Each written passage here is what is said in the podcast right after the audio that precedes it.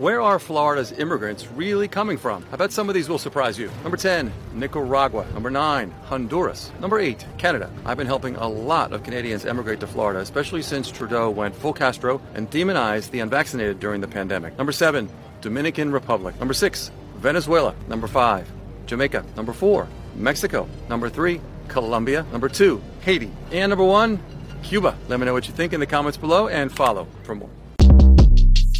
Short Cast Club